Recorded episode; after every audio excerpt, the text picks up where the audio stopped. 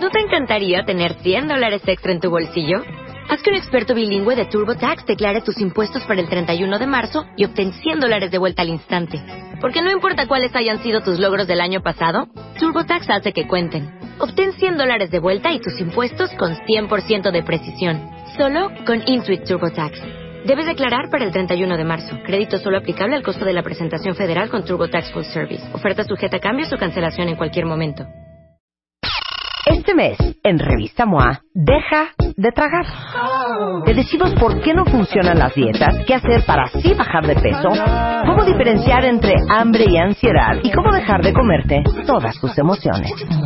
Además, cuatro conductas que están a punto de matar tu relación, siete cosas que puedes copiarle a los exitosos, consejos para proteger tu cerebro de la contaminación y por qué ser la otra no es nada buena idea. MOA Verano, 112 páginas de salud, psicología y relaciones de pareja. Una revista de Marta de Baile. El rockstar del amor, Mario Guerra, es en the house y hoy vamos a hablar de un tema que pareciera que es lo mismo, pero no es igual. ¿Ustedes qué prefieren? ¿Que los quieran o que no los rechacen?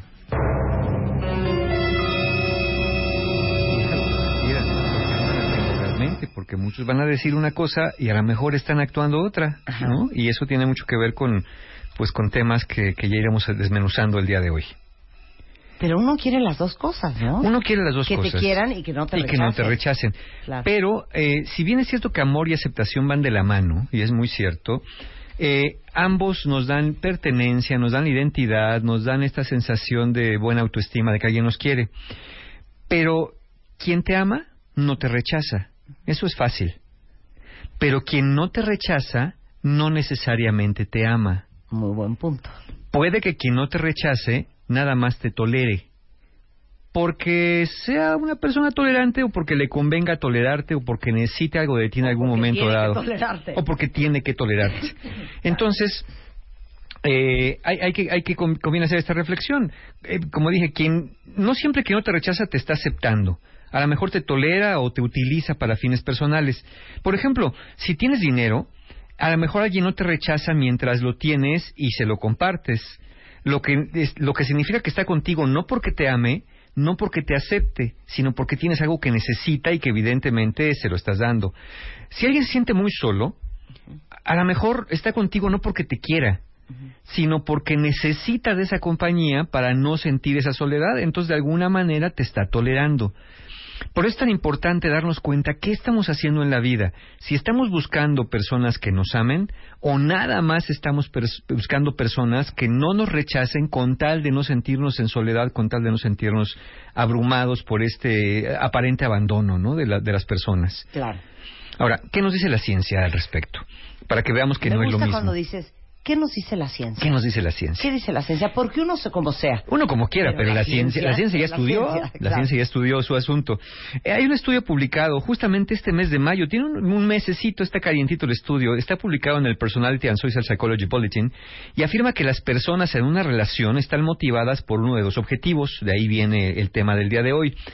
Uno, algunas personas lo que buscan es desarrollar con la pareja una relación amorosa satisfactoria o, por el contrario, algunas personas lo que buscan es hacer lo que sea necesario para disminuir el riesgo de ser rechazados o abandonados.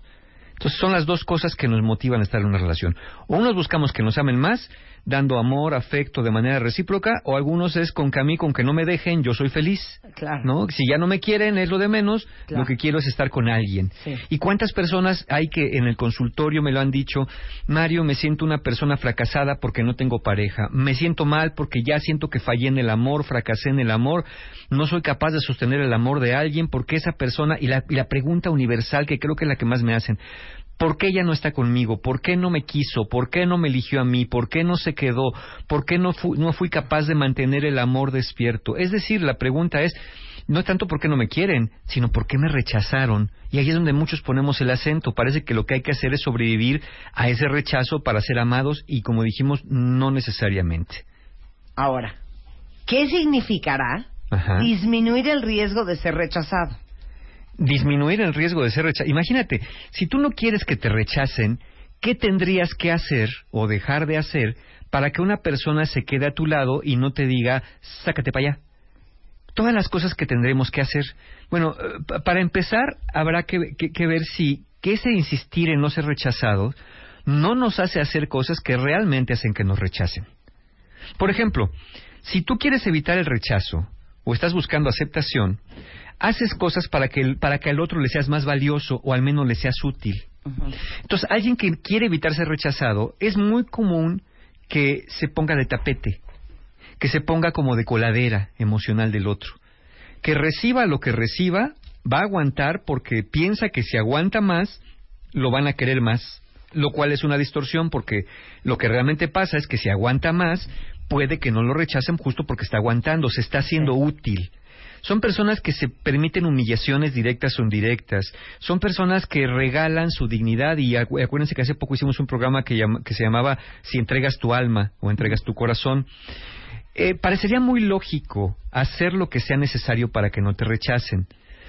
Pero imagínate tú, si lo que quieres es que no te rechacen, y ya te pusiste de tapete, y ya aguantaste un engaño, y dos y tres, y ya aguantaste un insulto, y aguantaste humillaciones, y aguantaste que no te hablen, que no te contesten, que no estén para ti cuando necesitas, que no seas prioridad de alguien, ¿quién te va a querer, en realidad, si eres así? Claro, no, porque aparte les tenemos una noticia horrenda. Uno cree que siendo servil, que siendo un tapete, que haciendo todo lo que la otra persona quiere, tratando de convertirte en la persona que no eres, pero que tienes que ser para que el otro no te deje, eso va a comprarte más amor de la otra persona. Eh, sí. La triste noticia eh. es que la gente que es así, lejos de darte ternura, te da el peor repele porque no hay nada que dé más para abajo que alguien que no se tiene amor propio. Sí, y quien más busca que no lo rechacen, justamente genera ese rechazo por ponerse de ese tapete. Acuérdense también que hicimos un programa que se llamaba ¿Por qué si soy buena persona no tengo pareja? Y ahí explicábamos tres elementos, precisamente. Eh, ¿sí? podcast. ¿Cómo se llamaba esa? Ya se me ¿Por qué, ¿Por qué si soy buena persona no tengo pareja? Sí. Bueno, pues porque ahí explicamos en ese programa tres elementos que hacen que una persona, al tratar de ser buena persona, entiendas entre grandes comillas, dejado, ¿no? O humillado, pues cree que lo van a querer más y precisamente no tiene pareja porque es una persona que no pone límites, que no respeta sus tiempos y que no exige de alguna manera o no se coloca en un lugar de prioridad para los demás. Son esos que dicen, mira, con tus migajitas tengo, con que me quieras poquito, con eso me es suficiente, no, no te exijo nada, no te pido nada. Y no es que el amor tenga que exigir, pero cuando menos tenemos que darle nuestro lugarcito. Entonces, insistir demasiado sobre evitar el rechazo va a ocasionar que te rechacen. ¿Qué pasa con el amor? Con el amor pasará lo mismo, porque ya dijimos que hay quien busca amor y busca no ser rechazado. Bueno, expresar el amor a una pareja suele dar resultados favorables, es decir, cuando la quieres, se lo hace sentir, se lo dices, acuérdense de los cinco lenguajes del amor, que le hables en su idioma.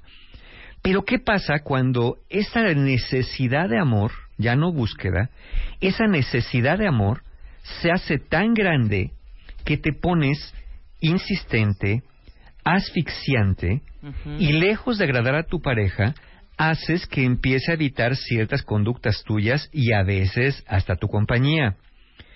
Cuando expresas el amor que sientes por tu pareja, por ejemplo, si das demasiado amor, ¿no? Y sí se puede dar demasiado amor cuando no te importa que el otro te corresponda, sino realmente lo que quieres es que ahí esté. ¿Qué pasa cuando das mucho amor y no sientes que estás recibiendo lo mismo?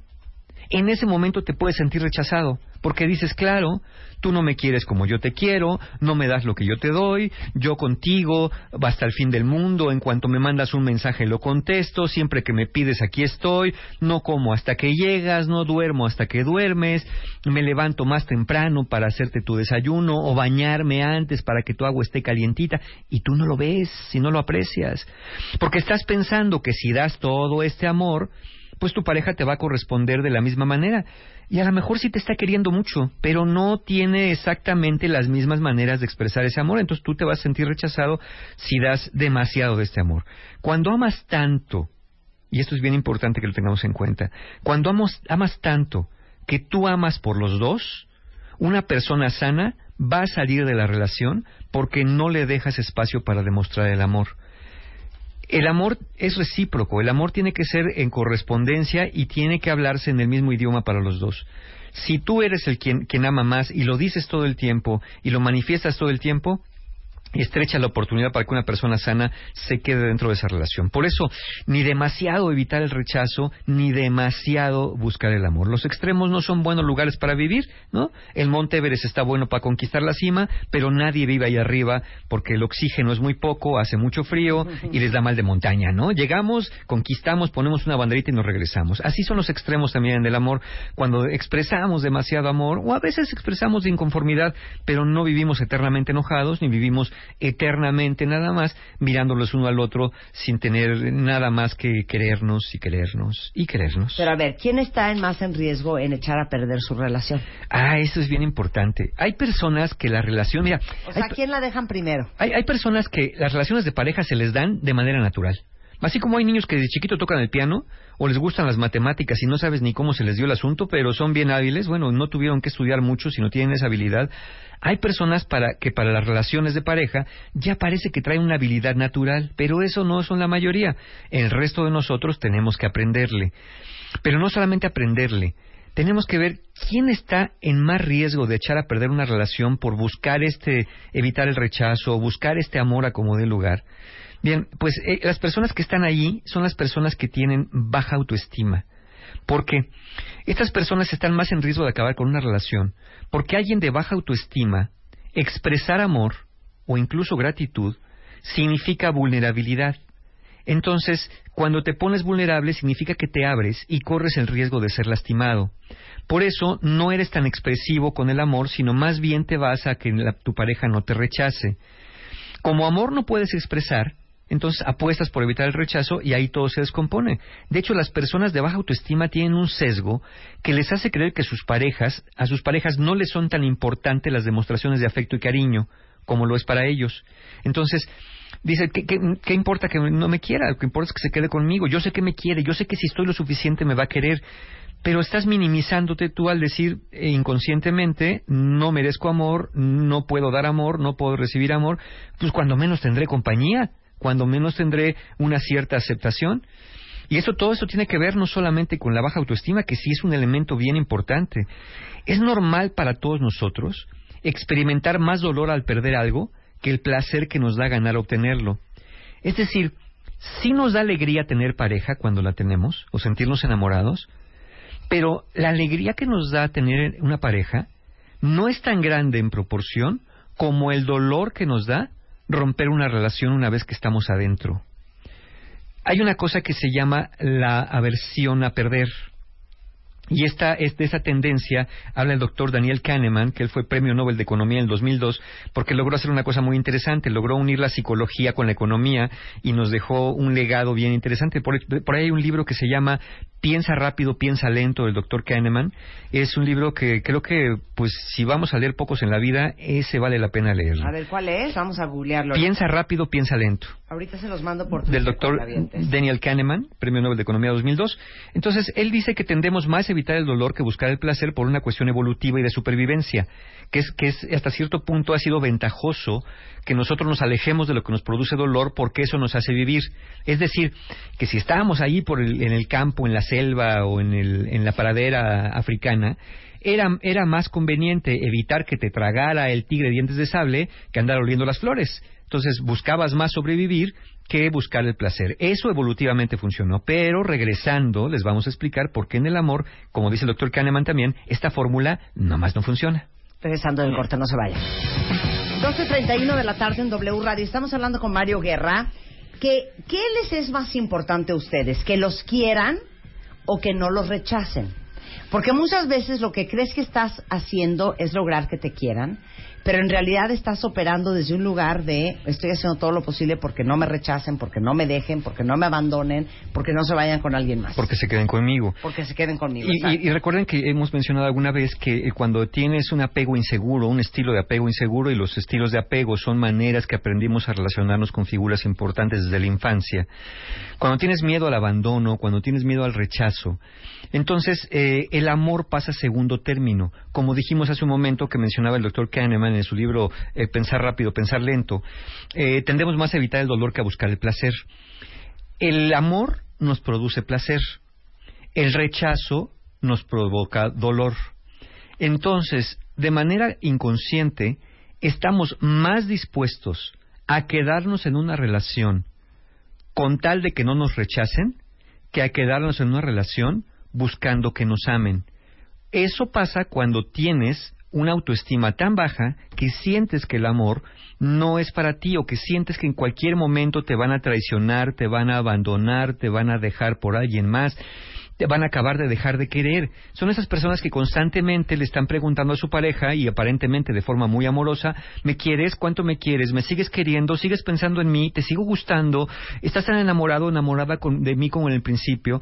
pues es evidente que a lo mejor esas preguntas al principio buscan esa reafirmación del amor que tu pareja te va a decir, claro que te quiero, por supuesto que me importas, pero si en eso insistes todos los días, si estás pensando y dudando de tu pareja cada instante y buscando señales de alguna forma de que está sucediendo tu peor temor, que es que te deje de querer, pues entonces lo que vas a hacer es buscar nada más que no te rechace, pero precisamente como ya dijimos, al buscar que no te rechace vas a generar todas las condiciones para que cualquier persona sana diga, ¿sabes qué? Ahí te ves porque me estás asfixiando, me estás, me estás de alguna manera acorralando en esta supuesta relación amorosa.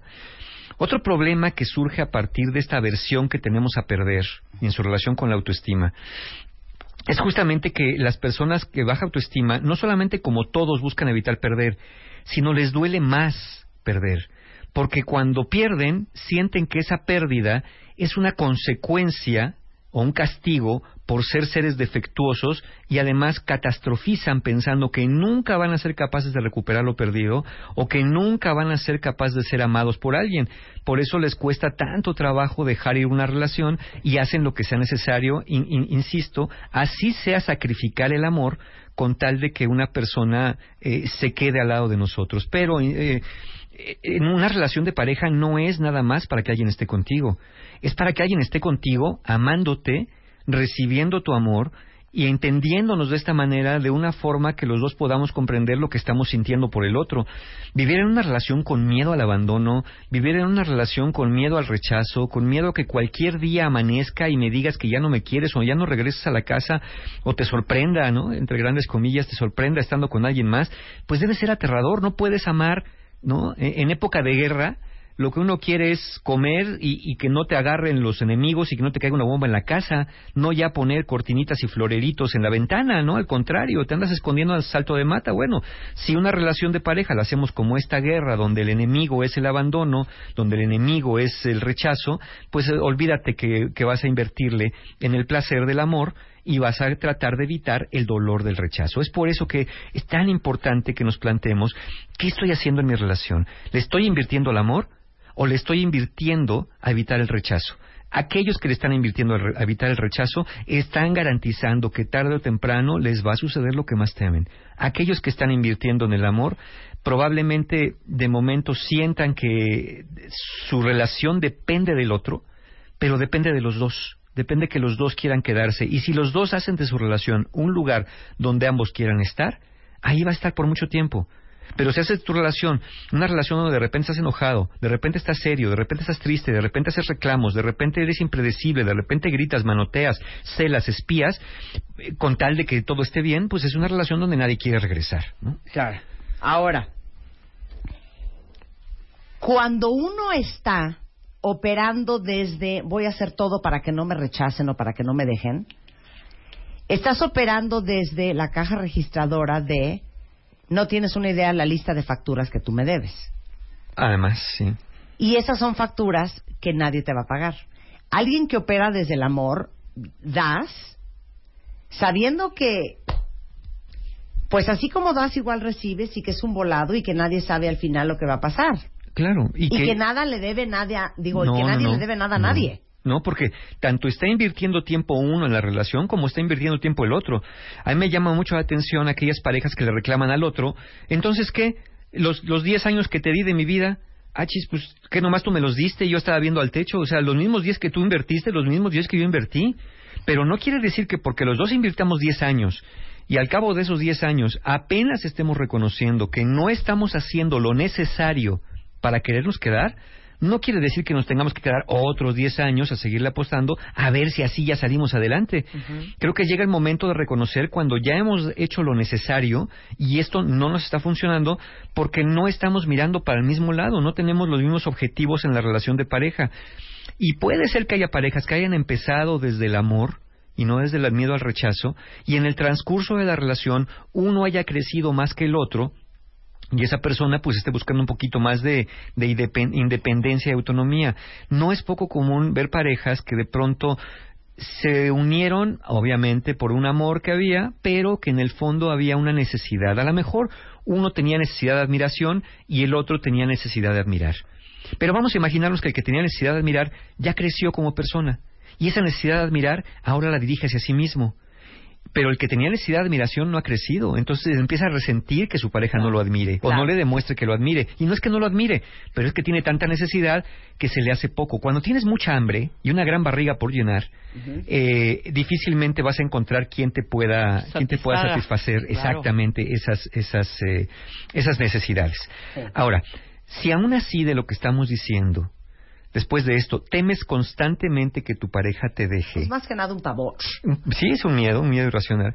Eh, yo lo que, lo que les digo es apuesten de verdad, apuesten siempre a expresar el amor y la gratitud que sientes por tu pareja y deja de pensar tanto en la posibilidad de rechazo. Ya sé que ese es tu miedo, si, si te está pasando a ti, ya sé que ese es tu miedo, el miedo que te dejen, el miedo a que no te quieran, pero ponte a pensar que ya estás hipervigilante, viendo cualquier seña, cualquier pestañeo, cualquier gesto o, cambio de tono de voz que te hace pensar que tu pareja está cambiando.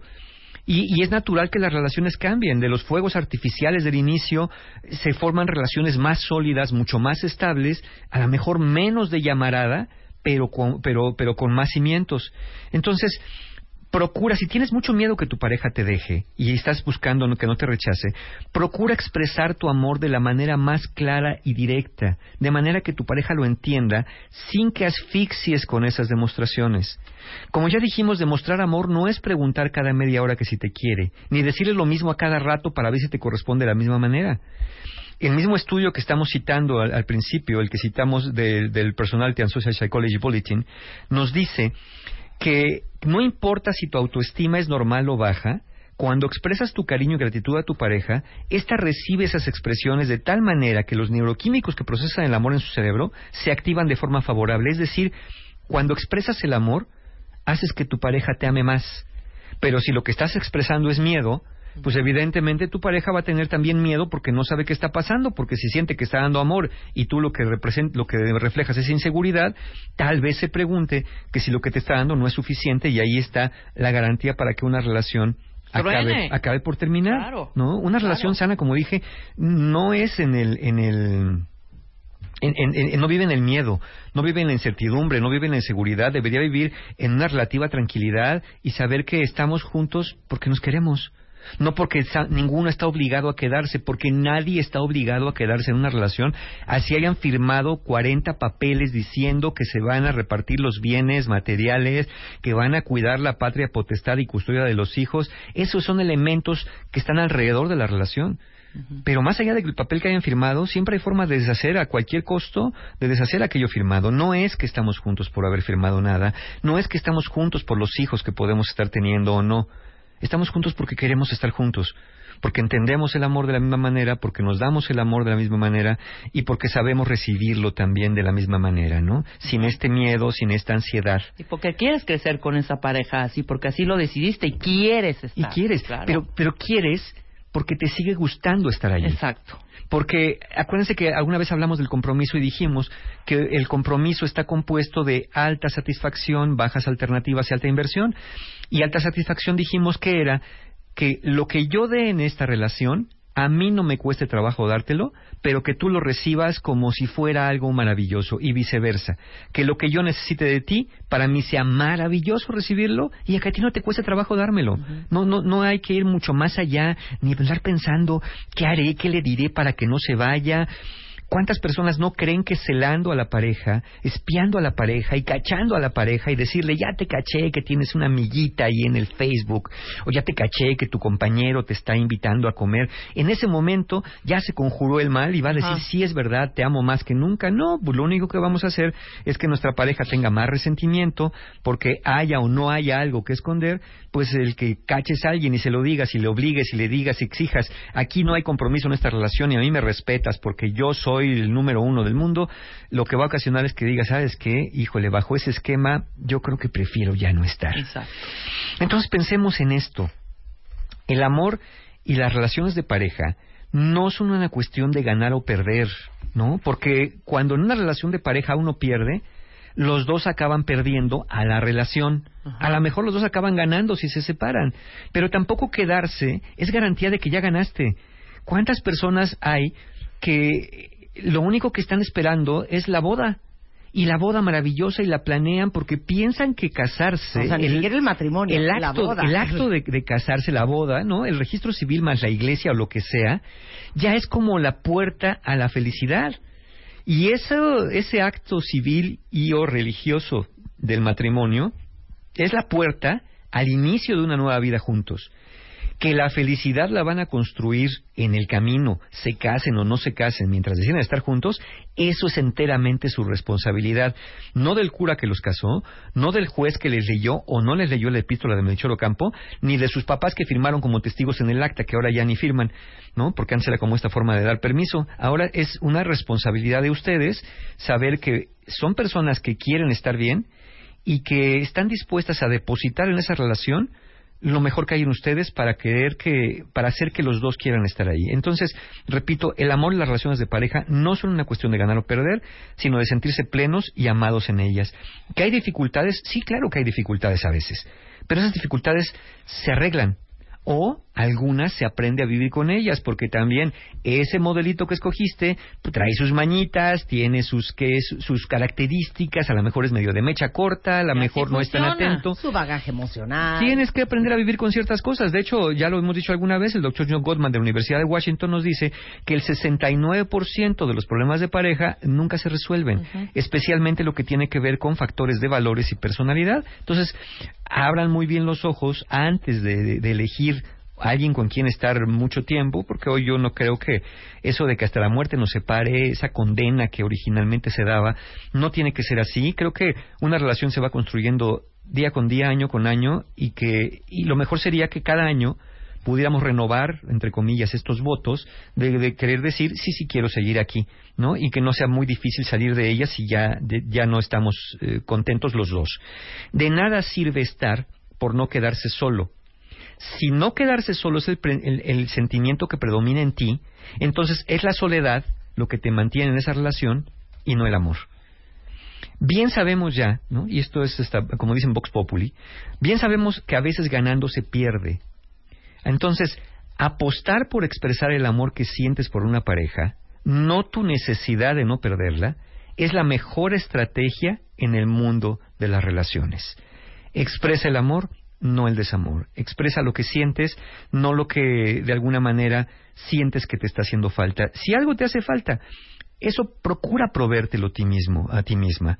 No, no le exijas a alguien algo que ni tú mismo te has sabido dar o algo que crees que te debieron dar tus padres en la infancia y que pues como no te lo dieron, pues ahora alguien tiene que pagar los platos rotos, ¿no? Bien lo decía Marta al inicio del tema, que a veces vamos queriendo pasar facturas a quien no consumió entonces, eh, lo mejor sería que buscáramos la manera, si no lo logramos, la manera de poder taparnos esos propios huecos emocionales y no estarle cobrando a la pareja o exigiendo, eh, quiéreme, quiéreme, quiéreme, no me dejes, no me dejes, no me dejes, este, por favor no me abandones, te lo suplico, ¿no? Este, nadie quiere quedarse con alguien que llega a suplicar de esa manera y a permitir que pasen sobre él o de Claro. ella. Bueno, pues no, no, no se diga más, cuentavientes, en qué categoría están ustedes, pero todo esto se puede componer, se puede corregir y puede ser que su relación no se tenga que terminar o que la próxima vez se escojan mejor y operen su vida amorosa desde otro lugar.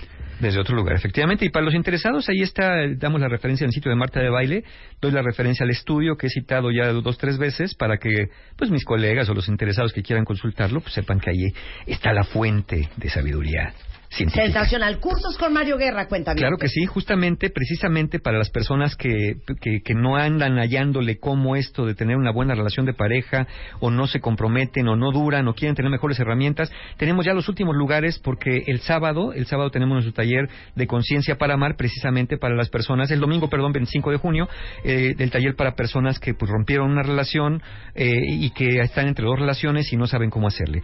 Un día antes, el 24 de junio, que este es, es el sábado que viene, Los últimos lugares también para relaciones rotas, para aquellos que terminaron una relación amorosa y que andan por la calle de la amargura y no saben ni cómo salir del agujero. Bueno, ahí les vamos a echar una manita para que o salgan o de plano se queden ahí según sea su decisión, porque tampoco estaban obligados a nada.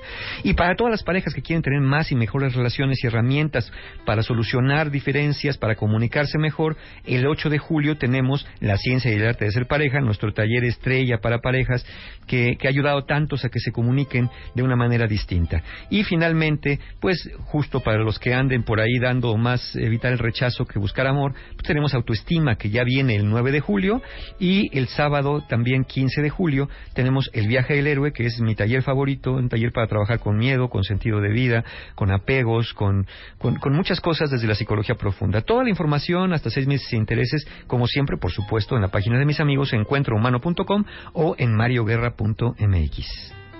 Muy bien. Sensacional. Te queremos, Mario, te queremos. Yo también, muchas gracias. Te queremos, Mario, te queremos. Oigan, este, eh, un, un, par de cositas. Acuérdense que hoy tenemos el consultorio MOA con eh, Renata Roa, que es especialista en imagen pública eh, y, y, como body language o movimientos corporales o el lenguaje corporal de todos los seres humanos. Y eso va a ser hoy a las 8 de la noche en todas las redes sociales de MOA, a través también de Facebook Live y de YouTube y de revistamoa.com. Ya saben que tenemos también los consultorios de Mundo, los consultorios de MOA también el día jueves. Eh, hoy a las 4 de la tarde tengo el honor de poder hablar ante muchas mujeres empresarias, muchas mujeres emprendedoras, porque como se los platicamos la semana pasada, hoy es el, el foro de mujeres poderosas de Forbes y es pues un honor ser considerada para poder compartir con todas estas mujeres. Hoy voy a hablar de las, de las cosas que yo creo que toda mujer emprendedora tiene que saber. Eh, sé que hay muchas cuentavientes emprendedoras y empresarias que están allá. Entonces allá nos vemos a las 4 de la tarde. Igual vamos a estar transmitiendo vía Facebook Live y vamos a estar posteando tanto en Twitter como en Instagram. Eh, entonces por ahí nos vemos y bueno, nosotros estamos de regreso mañana en punto de las 10. No se vayan porque ahí viene eh, Fer Tapia y todo el equipo de WW y luego está la güera Greenham y luego tenemos deportes y tenemos el hueso y tenemos a Ale Franco con WFM la noche. Hay mucho más que hacer, hacer, aprender y escuchar hoy en W Radio.